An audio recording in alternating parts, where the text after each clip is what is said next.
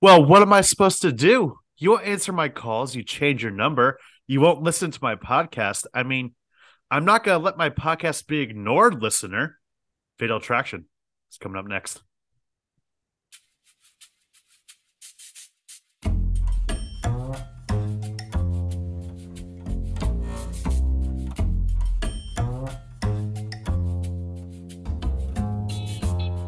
Haven't Scene It with Tim Sestito and Tommy Tevenet.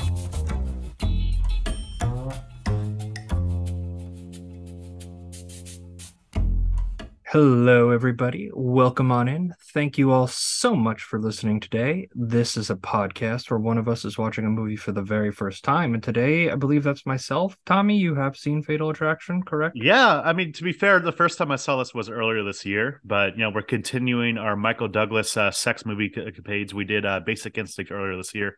And this is the second one. I like this movie a lot too. So, the Michael Douglas sex thriller trilogy. It's quite a it's it's not the trilogy you'd think Michael Douglas would make, but he has it. It's part of his legacy. Yeah, all the erotic thrillers that Michael Douglas was a part of. So, uh, you know, we thank him for that. It was uh, led to some interesting movies. So, Tommy, before we dive deeper into Fatal Attraction, you know we like to support movie theaters on this podcast. Have you gone to the movies lately? Did you see Yeah. anything good? Yeah, so uh, about a week ago, I went to go see uh, the horror movie making news around the area, uh, Terrifier 2. Um, Mhm. I have never seen the first Terrifier. I heard it's okay, but this was one of the most bonkers, like batshit movies I've ever seen in my life. And it was such a fun screening because it's one of those movies that, like, is so goddamn gory. Like, there's a scene where a character gets scalped and then gets poured bleach all over them and stuff like that, while a clown is like maniacally killing them. And even me as Mr. Horror, who loves the horror movies, I was just like, oh my God. People throughout the movie theater were just like screaming, like, holy shit, what the fuck? So I mean, there's been news reports uh about people like passing out and like fucking like, you know, vomiting in the movie theater. And it's one of those things that like I can see why people were fucking vomiting during this movie. Did you did you vomit during I the movie, Tommy? I didn't vomit. I didn't vomit. So thankfully I was able to keep it in. But uh, there's a lot of points where I just winced. I was like, oh holy fuck. Yeah. Uh, I went and saw The Fabelmans this week, weekend, the new Steven Spielberg family film, um, which based on Spielberg's life uh, as a child, him getting into film and his parents' affair. Uh, weird choice that they pick Seth Rogen out of all the Jewish guys to be the love interest for Michelle Williams for the mom. Mm. I feel like you could find a better looking guy than Seth Rogen for that part. Just out on Seth Rogen right there.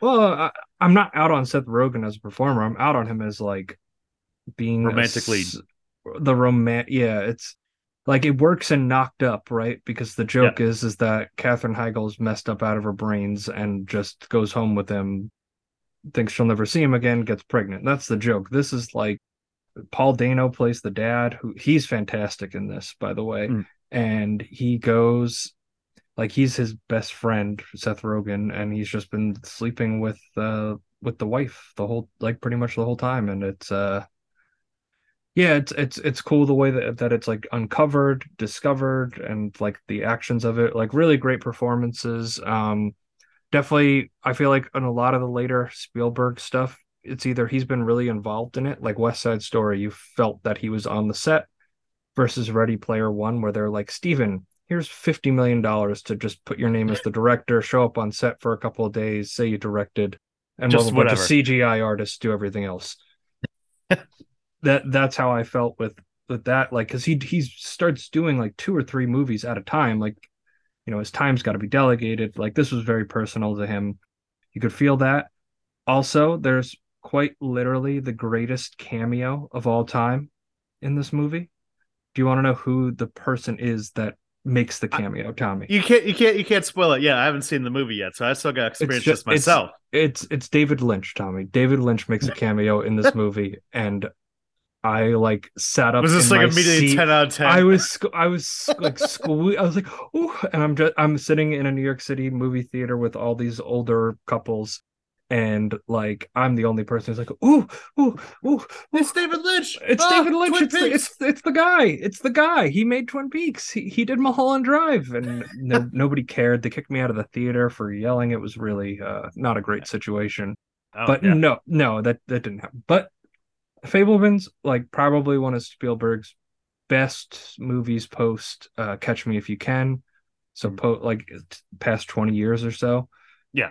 Definitely recommend it. I want to give it like a four out of five, like really dramatic, like really cool se- sequences. Like you just forget that like that man just knows how to he's so good at blocking and he's so good at executing like the way his camera movement works. Yeah, he is the master. He is quite literally the master. So go see the Fabelmans. Don't spend your money on Black Adam. Go see the Fabelmans. That's my recommendation. And if you like gory movies, go see Terrifier 2. I'd even say go support Terrifier 2 because I think it's kind of cool that that movie just even exists. That somebody gave this guy all this money to make something that's like as disturbed as humanly possible. I think that's kind of sick. It, it's kind of disturbed, but this, but it, it works out. So I don't know. I, I liked it. I dug it, and it had a great synth score. I love '80s synth score, so you can't go wrong with that. Tommy and I saw wildly different movies this weekend, is basically what we're trying to tell you. But we Yeah. did watch one common movie, which is Fatal Attraction. Fatal Attraction. Gene Shalit of the Today Show calls it one of the most gripping, Do you have an affair with her? chilling, I'm not going to be ignored. romantic movies in years. And Joel Siegel of Good Morning America says it's a steamy, sexy, suspense-filled, sensational movie. Michael Douglas, What if she didn't get it out of her system? What then? Glenn Close. Fatal Attraction. Rated R. Now playing at a theater near you.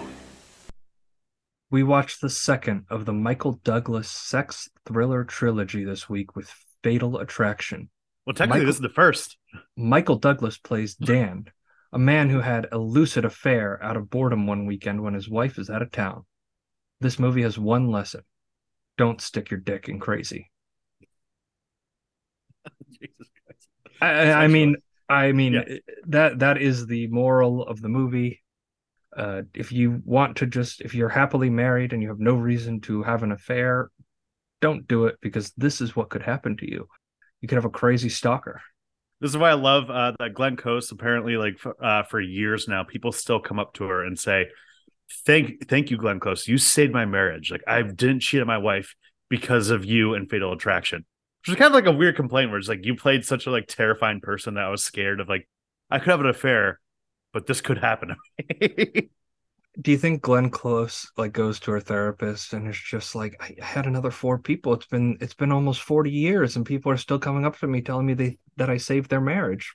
I, She probably hates it. Oh, at this, I wonder if it's like she likes it at first because she's getting a lot of recognition for the performance. Then, like Hmm. five years later, it's like, oh, I'm done. I'm the movie's done. I'm sick of hearing this movie about this movie. And then, like thirty years later, it just turned. It's like almost endearing at this point that the fact that the movie has lasted this long in the public conscious and people still go to her Yeah. about their marriage. Like people just, hey, Glenn, I know you're in line for the bathroom, but I really wanted to say thank you for saving my marriage. If I wasn't sure who, what crazy woman I'd be hooking up with, and I just thought of you, so thank you. Well, and she probably kind of hates it a little bit because like she took this very seriously. Like when she was finally secured the part of Alex, it was a real like hard uh, road for her to get this role because previously before this she was known more more for like motherly roles and uh people thought like oh Glenn Close couldn't play like sexy or whatever like she is in, in the first part of this movie. But she uh, got the script and she took it to two different psychiatrists and like she studied it with them, being like, is this behavior possible? If it is, why? she pretty much just did a lot of research. She took it very seriously. So the fact that people are coming up to her and be like, "You are so crazy that I didn't uh, cheat on my wife." Thanks, Glenn Close. She's like, "Oh God, no, fuck you." Well, no, then I then maybe it's like a testament. It's like she did all that work and she's still hearing about her performance. I mean, she did do her job. She did it Yeah. incredibly well. Mm. I want to say she's better than Sharon Stone because we're going to probably make callbacks to Basic Instinct. yeah. So this was first. Uh, this was like '87, if I'm if I'm correct. yeah, it's Ba- Basic- 1987. and Basic Instinct was 92. So both these movies are celebrating big anniversaries. Uh, the 35th for uh, Fatal and 25th for, or 30th rather, for uh, Fatal. But apparently Sharon Stone was up for the part of uh, Alex in this movie, and she would have been too young at the time, and it wouldn't have made sense. Would have been way too young. Yeah, I, I think there's something about like the maturity of Hmm. Alex where Michael Douglas probably, you know, in his head is thinking like, okay, this woman's in her mid thirties.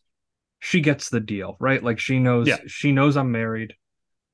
My wife's out of town. I've only thing I have to do is take care of the dog. Okay, let's go out, right? Like Let's like, see what I'll- happens. Let's see what happens. Why why not?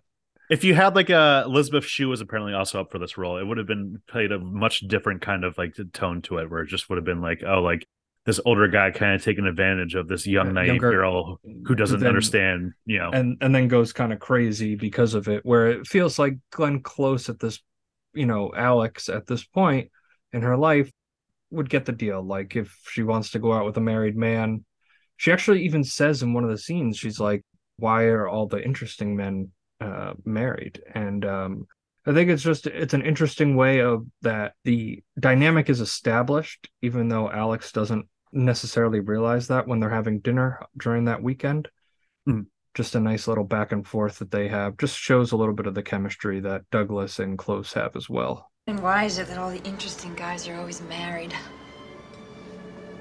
Well, maybe that's why you find them interesting, the fact you can't have them. How long have you been married? Nine years. Do you have any kids? Mm-hmm. Got a six-year-old girl. Sounds good. Yeah, I'm lucky. So what are you doing here?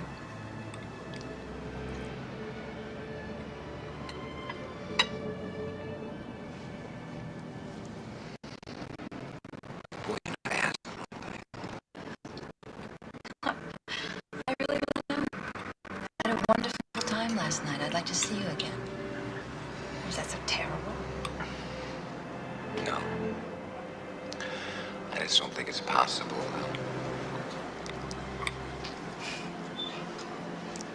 It's really strange. I feel like I know you already. I just want to know where I stand.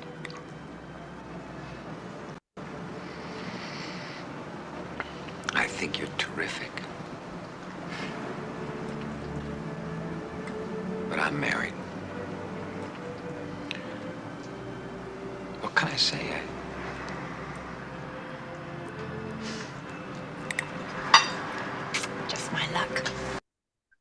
She is obviously wanting more out of the relationship, and it's kind of even indicated in that conversation. But he's like making it very abundantly clear that this is all it's going to be is this Hmm. weekend. It's it's a it's an anomaly of a weekend. His wife's not in town, so he can and it just so happened to fall into his lap that this opportunity was there.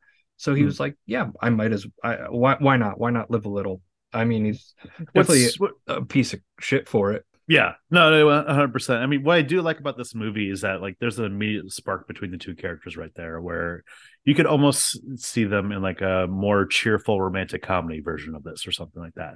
And you know, if the chemistry wasn't there between the two characters, this movie wouldn't work, and it wouldn't be like, why did he just go immediately to Glenn Close or whatever? It, would, it wouldn't make sense. And this movie, in a lot of ways, is kind of like a little bit of like a pressure cooker right here Mhm. where it takes I, I I paused it specifically when the first time when like Alex starts to show cracks, and it takes about like thirty minutes into the movie to get into it. Where like the first third almost just seems like a meet cute, meet cute like romantic comedy kind of, except you know he's cheating on his wife. That's the only thing that's a little bit bad. Depends who you ask, Tommy. Somebody probably finds that part cute. Hmm. Well, exactly, but so it's just one of those things that like you know you almost think like you know it works that she's a much older older character in her mid thirties because like she's more direct and a lot of points in the beginning where she's just like, "Come on, come see me, like come hang out, like I want to go see you." Is that so bad? I just want to know where we stand. If it was a younger character, I don't think that would have worked as well. No, definitely not. and when they hang out, like that first night, like they hook up in her apartment, they go out dancing, and then they hook up in an elevator. Like, Hmm. you know, kind of pretty wild weekend there for for a family man like Dan Gallagher.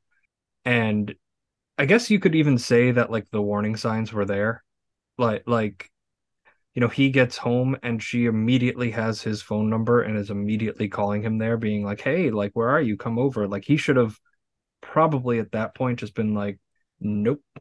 Instead, yeah, he he pretty much just like pushes it a little bit too far. I mean, like you know, Michael Douglas isn't innocent in this movie either. you know, like the fact that like he brings his dog over to go hang out with Glenn Close in the park, um, you know, and just like makes it really great. And then like the fact that he fakes a heart attack, like who the fuck does that as a practical prank? Like, ah, ha, ha, you thought I died right there. to somebody that you've met like two times before that and Mhm. spent one day intimately with. That's a it, Exactly. that is a bit and of an fa- extensive uh, prank on them. Yeah, and you could kind of see like a little bit of the insecurity showing up Alex right there, where like you know on rewatch where she says at first like, "Oh, you know, my dad died from a heart attack. That's not funny," and then she jokes and it plays it off because she realizes that makes that Michael Douglas very uncomfortable. She's like, "Oh no, I'm just joking. Don't worry about it." Because she doesn't want to make this guy uncomfortable. She wants to attract him. And then you find out later in the movie, wait, her dad actually did die of a heart attack, and she was just trying to play nice. It just Yeah, I I noticed that and I wanted to bring that up because I mean he's he also starts playing equally not equally crazy, but starts playing crazy when he like breaks into her apartment. That's when he finds that out. Um, I Hmm. think this is right after she like they're selling the apartment to move to Westchester. Him and his wife, uh, Beth, who we'll get into because she's the best. She's like literally cookie cutter, the greatest wife you could ever possibly imagine. And this man cheats on her. and yeah, they they're selling their apartment in New York City to move to a house in Bedford, New York. And he walks into the house, and there sits Alex talking with Beth as an interested buyer because he's cut off all communication with um, the at the office. He's I think he changed the phone number at that point too, right? Like he unlisted and changed the phone number on the house. So then she's just sitting there. Imagine getting home from work and seeing the woman you had an affair with talking with your wife. That's some scaries right there. Yeah, exactly. Where uh, it, gets to the point there's sometimes where it's just like, oh my god, like Michael Douglas, like you you said it earlier when we were texting about this, that Michael Douglas just like has that look on his face throughout this movie, like especially when things get a little bit more and more, where he's just like, I made a huge mistake. Like, oh god, I, I actually had a thought. You you know in Arrested Development where there's like yeah, the running well, Yeah. well, there's Gob. I made a huge mistake, but then there's also the running gag that the dad has, where he has the one-armed guy who's Hmm. just like, "That's why you don't ice cream in the car or whatever," and Yeah. he does some extensive prank. Like this felt like one of those pranks where it's just like the like she's gonna take her arm off and be and like pull off the wig and be like, "And that's why you don't have an affair on your wife." And what I love about this movie is that like they don't make it out to like Michael Douglas's family life to be this awful, boring thing, or his wife is just some like you know nag or something like that, or she's a loving person, his wife, and it's he has a loving family life, and just one of those things that's just like you know this guy got bored and he made a mistake, he cheated on his wife, and Ye- he yeah, just- it's very bl- plain, simple to the point where it's just like, okay, this guy messed up. Um, see, like I I didn't realize at first like how old Glenn Close was when this came out. I kind of I always like to go in pretty blank slate, and then I watch. I didn't recognize who this was at first, but like when the when the they're going out to the party, it's like the first scene of the movie, and Jane Krakowski from Thirty Rock is the babysitter in the movie. But I didn't rec- realize who that was. I just saw like young blonde, and I'm like, is he about to have an affair with the babysitter? Like, like what's going to happen here? Obviously, that got she was in like literally one scene, that and that that that that that did not happen. But then I was like looking up, like, who is the babysitter? She looked familiar, and it was Jane Krakowski. So always funny where you see these people in the small, smaller parts, like because she was in uh Vacation too. Like I think that was like one of her first movies in '84. yeah So I mean, she was just like you know trucking along right there. So I mean, like I, I would hate to see the version of this that's just the younger person. I mean, I'm trying to remember. uh, This is a movie that I feel like that's been ripped off so much, and like you know, there's so many uh like imitators of this, like the hand that rocks the cradle, which is like the nanny from hell or something like that. Or remember uh Swim Fan? That movie. Yeah, came out, yeah. like- yeah, where it's just like oh, like the same thing. Or they even made like a Beyonce version of this or something like that. Whereas like Ye- Ali Larter was the person or something. Yeah, it, it the age gap feels it's good that there's no age gap because with an age gap comes like a level of control Mm. that like you would need to then define in the character's maturity. Uh, I think the one thing this movie didn't answer is like what the hell is going on with Alex because they meet because Dan's a lawyer and Mhm. he he represents this publishing company and she's like some editor for the publishing company like like this woman is at home in the middle of the day during work days pre-work from home like just stalking him, like going into his office. Like, is she not losing her job over this? they never do touch on it. I mean, maybe we could assume it's just on the weekends or even then, but you know, I guess an editor doesn't have to be in the office all the time. I mean, that's a job you could do from home. I feel like even back in the 80s when you think about it. You could. I'm not saying you couldn't do it from home. I'm saying people didn't allow people to work from home back in the 80s. Yeah. Well, it's a whole different other story right there. but yeah, I mean, it's not really like a plot hole. It's just one Yeah. of those like, huh, they. And I mean, I I think to this movie's strength is the pacing of it. I think it's really well paced. Uh, it's a swift two hours, which is great in my opinion, and it and it, you know, it takes its time in the beginning, and then the dramatic stakes like really just start to elevate from each sequence to each sequence because it starts with her cutting her wrists, Mm. like in the thing, which is like really intense. So I wasn't expecting them to like show the the wrists and like I've never I imagine if you're with somebody that you're at least somewhat care for and they come out cutting their wrists over you, it's very heavy emotionally. And she was like emotionally trying to trap him right there. Where Oh, 100%. yeah, exactly. Just like stay with me. Come on, why don't you stay with me? Like, oh, oh, oh, just like take care of me and stuff like that. So, I mean, that was like the real, real, real first crack where I was like, oh my, you know, Jesus Christ. So, I mean, the original ending to this movie, I mean, because the ending we got was very much of a mold of just like, oh, uh, you know, Roger Ebert hated it because it was like a Friday the 13th ripoff, he said.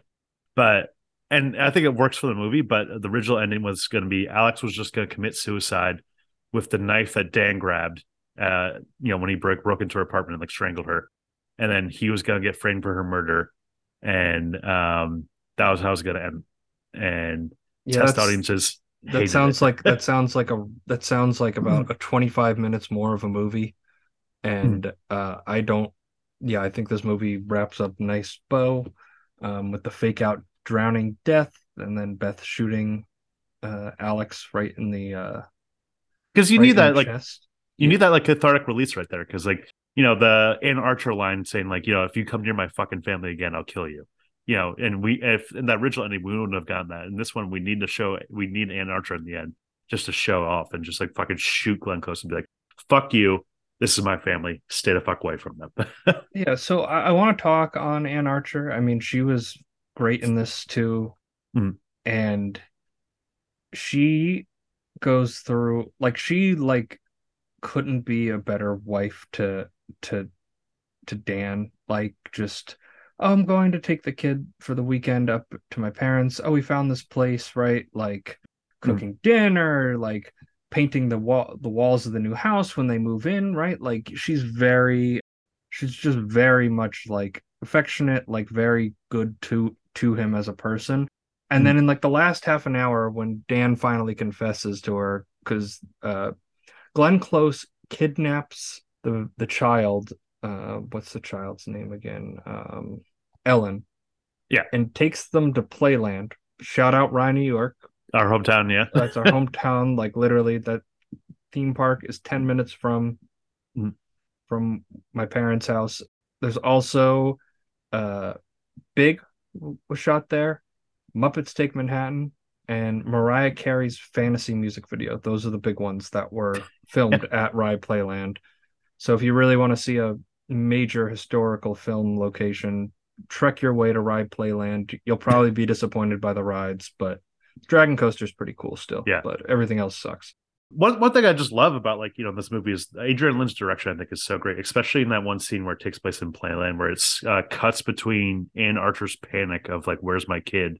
and the music just swelling, and then Oh, immediately yeah. cuts right back to Playland, and it's like a little peaceful, but you, the way that Glenn Close's face is, like you know, the kids like hates the fact that they're on this roller coaster right now. They're not having a good time, and the whole entire time, just like you're. It's like they're little pressure cooker. We're thinking like, is he, she gonna kill the kid right here? yeah.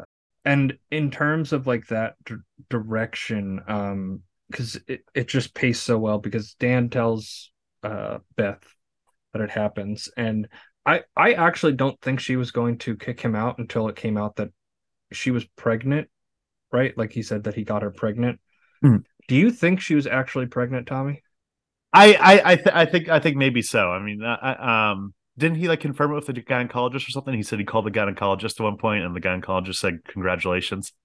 oh, was that okay? Yeah, I, wasn't sure. It wasn't super clear because yeah, he was telling his friend uh, Jimmy at work about it, like in the library. I'm like, you guys should probably be doing this conversation. You know, I know you want to set up, m- make the scenes more visually distinct, so you put it in the library at the law firm and not in his office that we've been to a couple times. But maybe that conversation should be had in a office in a private space. You know, that would be my personal recommendation if I'm going to talk about the affair I had met with my wife with the editor of one of our business associates. That's just, you know, just a recommendation. Ju- just a recommendation.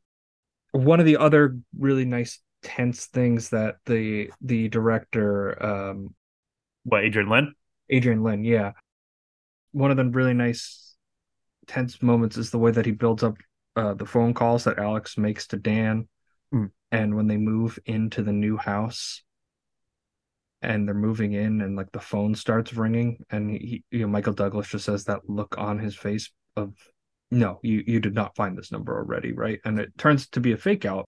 But I was like, oh Jesus, is she calling already? Like, Yeah. like it- literally moving in.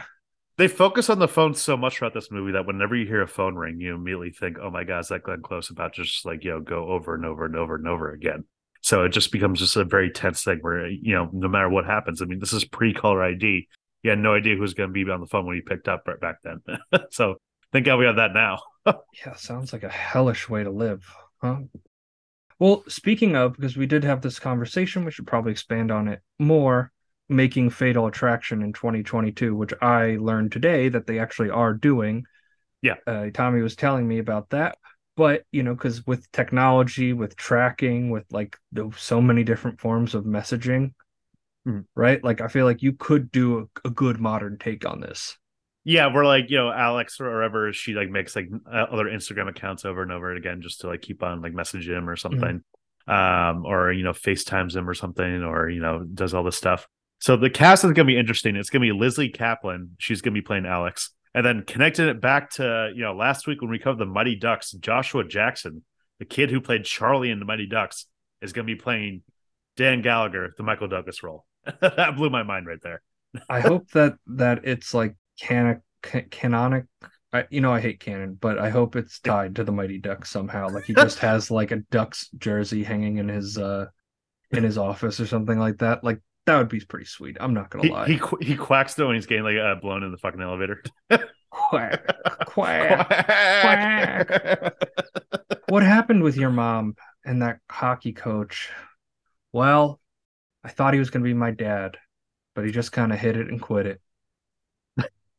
You know that nice emotional connection that they that they then de- Dude, the Mighty Ducks. the Mighty Ducks. Yeah, that would be a nice little tie-in there. Yeah. Uh, so I guess we'll see when it, what, what's it going to be streaming on? Do you know?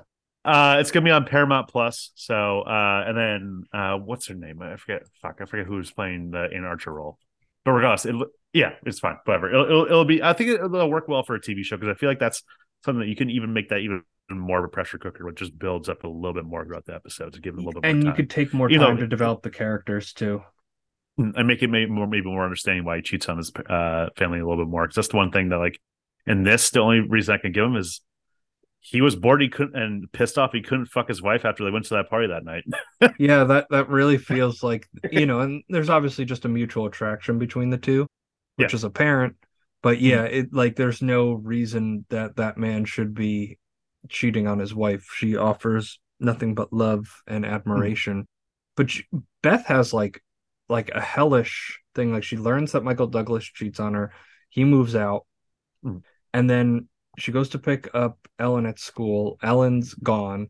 She's like driving. Great security at the school. yeah, she's like driving. She goes into she's like driving, I guess, into the city or something, and Mm. gets into a car accident, is in the hospital, like kind of takes Dan back because you know her brain's like all messed up now.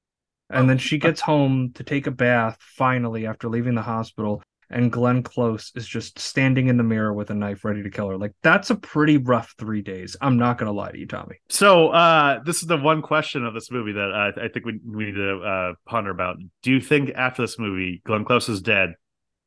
Do Michael Douglas and Archer stay together?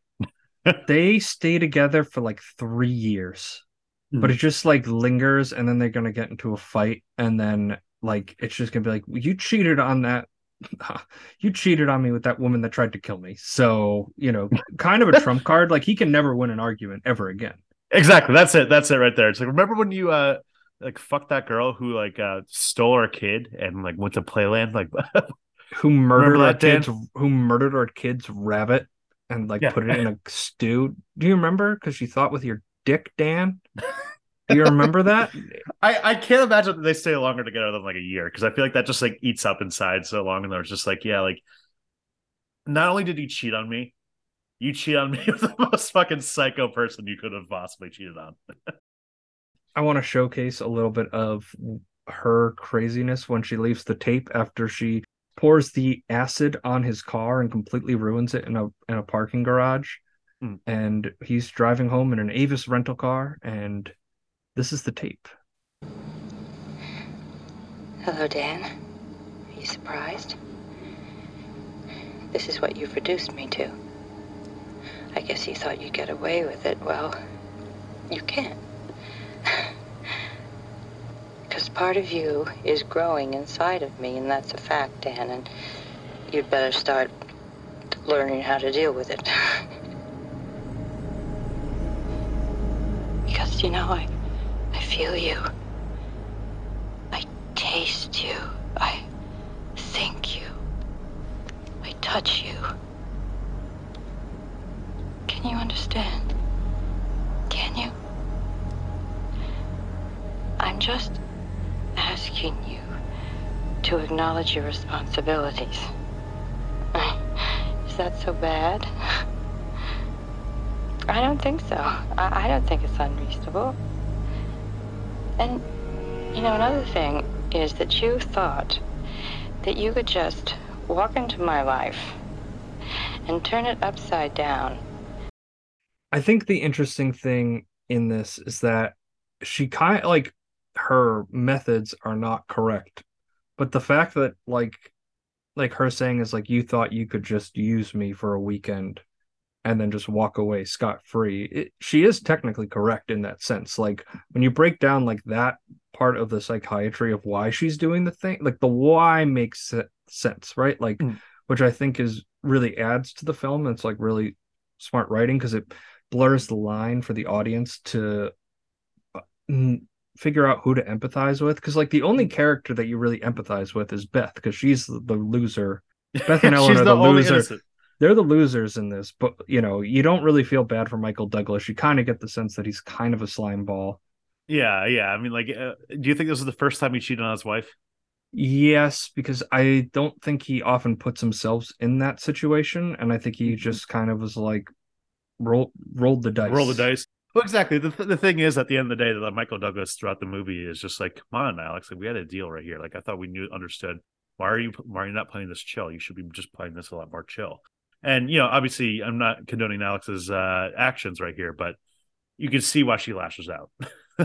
Yeah, I mean, she kind of just bears her soul to waste in that in that tape, and then she kind of goes off the deep end, which got uh, cut off, where she's just like, "Yeah, yeah, you know, I I don't even think you like women," and then she starts calling him some uh, homophobic slurs that I will not Mm. use, but it Mm. starts with an F, and Yeah.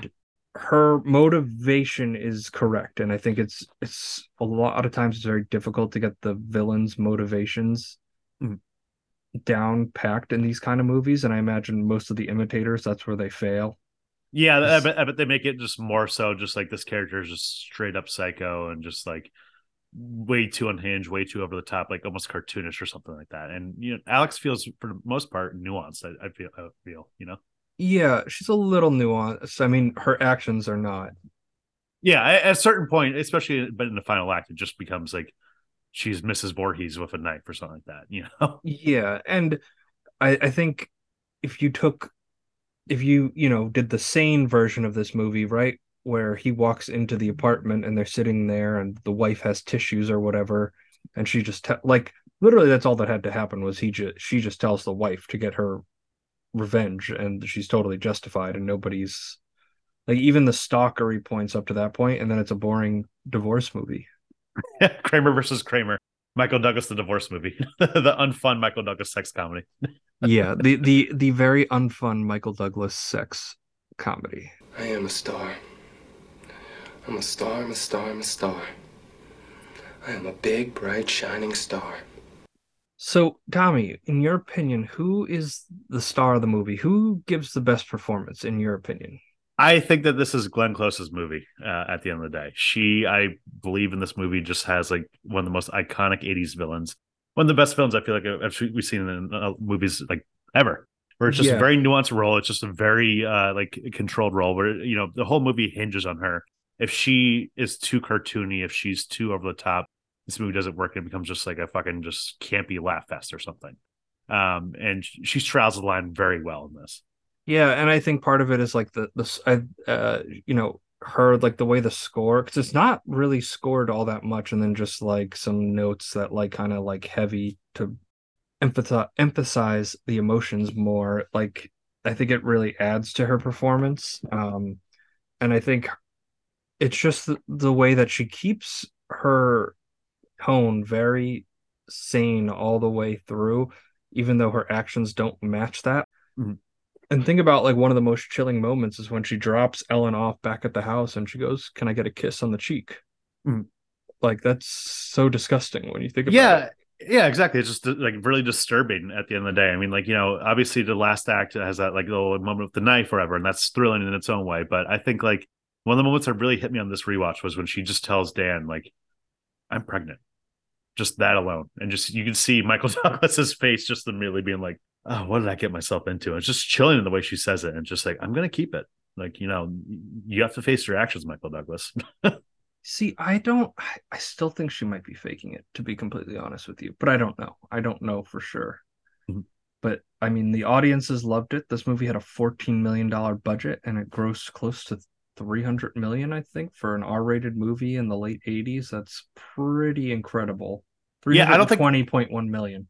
I don't think a movie like this would be, do the same. I mean, like literally, now this is something you'd see on HBO, like like they're doing the Paramount Plus series. You know, this is not the rock thriller. I feel like has gone away. Really, Yeah, it well, it's gone It's not away. really- It's Yeah. not. It hasn't gone away. Like they still make. They just make bad versions of these movies. It's just that, like, I you know, I was kind of thinking about Top Gun Maverick, and I'll, I'll tie it back into this, Tommy. And it's that's the fifth highest grossing movie of all time. Do you think that movie was good enough to be the fifth highest grossing movie of all time? no, but yeah, it I was, mean, it was a I- crowd pleaser. I loved it. I loved it, but it, it like the story was a crowd pleaser, and it was just Yeah. to get you what you wanted. But all Mhm. it's telling me is that audiences were craving like real action and like real choreography and not green screen nonsense. Mhm. And like the problem with all these shows, because all these studios with the streaming now, they're stretched so thin. They have to make every dollar count. So everything's going to be on these cheap CGI backdrop backgrounds. It's not going to look very good. So like that's what's going to happen with this. Like some of the like when he's driving, like there he's literally driving on the FDR. Like I recognized one of the Mm. the um the tunnels that he like went through. Like i've I've driven through that myself. It like they shot on location. They spent the money. They did the scout locations. Like that doesn't happen in movies, and especially in these, you know, adult dramas because they want to keep the budget at twenty million dollars, and you have to Yeah, pay the sometimes- cast so much. So they just spend all their money on on to you know they put all the money on green screens and just some effects for things, but people don't want to go and spend twenty dollars to sit and watch a movie, a dramatic movie shot on a green screen. They just don't. Yeah, I, I mean, like there's pretty much just the on location shooting right here is just what makes this too. So I mean, I, I love Adrian Lyne's uh, direction right here. Apparently, um, the other people up for directing were like uh, Brian De Palma. He was Brian De Palma was almost going to direct this movie, and then he said, "I don't want Michael Douglas to star in this movie." And the producers were like, "No, we're going with Michael Douglas. Fuck you." and uh, John Carpenter almost directed this too. That would have been cool, the Carpenter take on this. But I The think Lyne, Carpenter would had would have had much more of like a the score would have been much more emphasized in the Carpenter Mhm. version, exactly. and it would have been more. It would have been more horror. Like 'cause this isn't really horror; it's just thriller. No, it's a thriller. Yeah, I think the Adrian Lyne like Strauss line very well in this. So, um, but star overall, Glenn Close. I mean, Michael Douglas is good too, but his, his more is a reactionary performance. I feel like. Yeah, Michael Douglas and Archer both fantastic in this as well. They keep pace with with Glenn Close, which is what you need to do. But it's it's her, it's her movie and it's her performance. Ah, are you ready, comedy partner? Waka waka. Tommy would Tommy would Fatal Attraction work as a Muppet adaptation? I mean, they did shoot Muppets Take Manhattan at Playland. Yeah, so th- there's that right there. Um, I mean, literally, all this movie would have to be would be Miss Piggy would be Glenn Close, and Michael Douglas would be Kermit. That's literally the fucking movie right there. That's perfect. Yeah, I just don't think uh, like I'm now I'm just thinking Team America with the marionettes, right? Like like they'd have to go that over the top, right? At the like- beginning. Them having sex in the kitchen, but it's just fucking puppets. Yeah. But it's like, oh, I'm not gonna be. I can't do a Miss Piggy. Um, yeah, we can't oh, do Kermit, Mupp- Kermit, I'm not gonna be ignored, Kermit. Kermit, don't you ignore me. How is my piggy? Yeah, and Archer would be the human. Yeah, Anne Archer's the human, just so you emphasize like Anne Archer, why are you married to a Muppet? Don't even discuss it whatsoever. So. Yeah. Oh no, you just like the, the Ellen's just like half mu- like Muppet bottom, human top. Jesus Christ. No, that wouldn't work. The hybrid, the hy- the hybrid right there. Yeah, I, I think it's safe to say that this movie would not work as a Muppet adaptation. not at all. Not at all. Tommy, review time. Give me your score out of five. All right. Uh, so you know, this is the second time I watched this movie this year. Um, I'm really caught up in the Michael Douglas of it all. But I think that Glenn Close just gives such a great nuanced performance right here, and just a really all-time villain right here. And the direction I think really keeps this movie engaging. And you know, while a lot of this is just talking, you're just engrossed throughout. And I'm gonna give this 4.5 out of five. This movie I think is a really fun rewatchable, and it's just crazy just seeing how it plays out over and over again. All right. Yeah, I'm I think I'm between a 3.5 and a 4 out of 5. Um I get very awkward when the protagonist is I don't always love when the like I I need my protagonist. I need to be able to latch on to him and obviously within the first 10 minutes of the movie he makes a decision that makes it very difficult for you to latch on to him. But I think I'm going to go 3.5 out of 5 and it's just more at a personal taste than anything. This is an excellent movie, well directed. Uh, Michael Douglas gives a great performance. Glenn Close gives an iconic performance. It, it really is a pressure cooker, um, and it lasts all the way through to the end of the movie. For me, I think it could have used a little more into why Michael Douglas has the affair. It's just like this looming question of just like, you have this perfect family life. Like, why would you do this, man? And we don't get anything of that. And like, we could have used one minute of him explaining it to to Jimmy or something like that. I I just think that like that one scene of like him trying to about to have sex with his wife, and he's like very excited, and then the kid jumps into the bed and is just like, oh, just for the one night, and just like he's just tired and exhausted of his family life, and he misses like the excitement. And Glenn Close was that spark. Unfortunately, it was the right um not the right spark, but was a spark.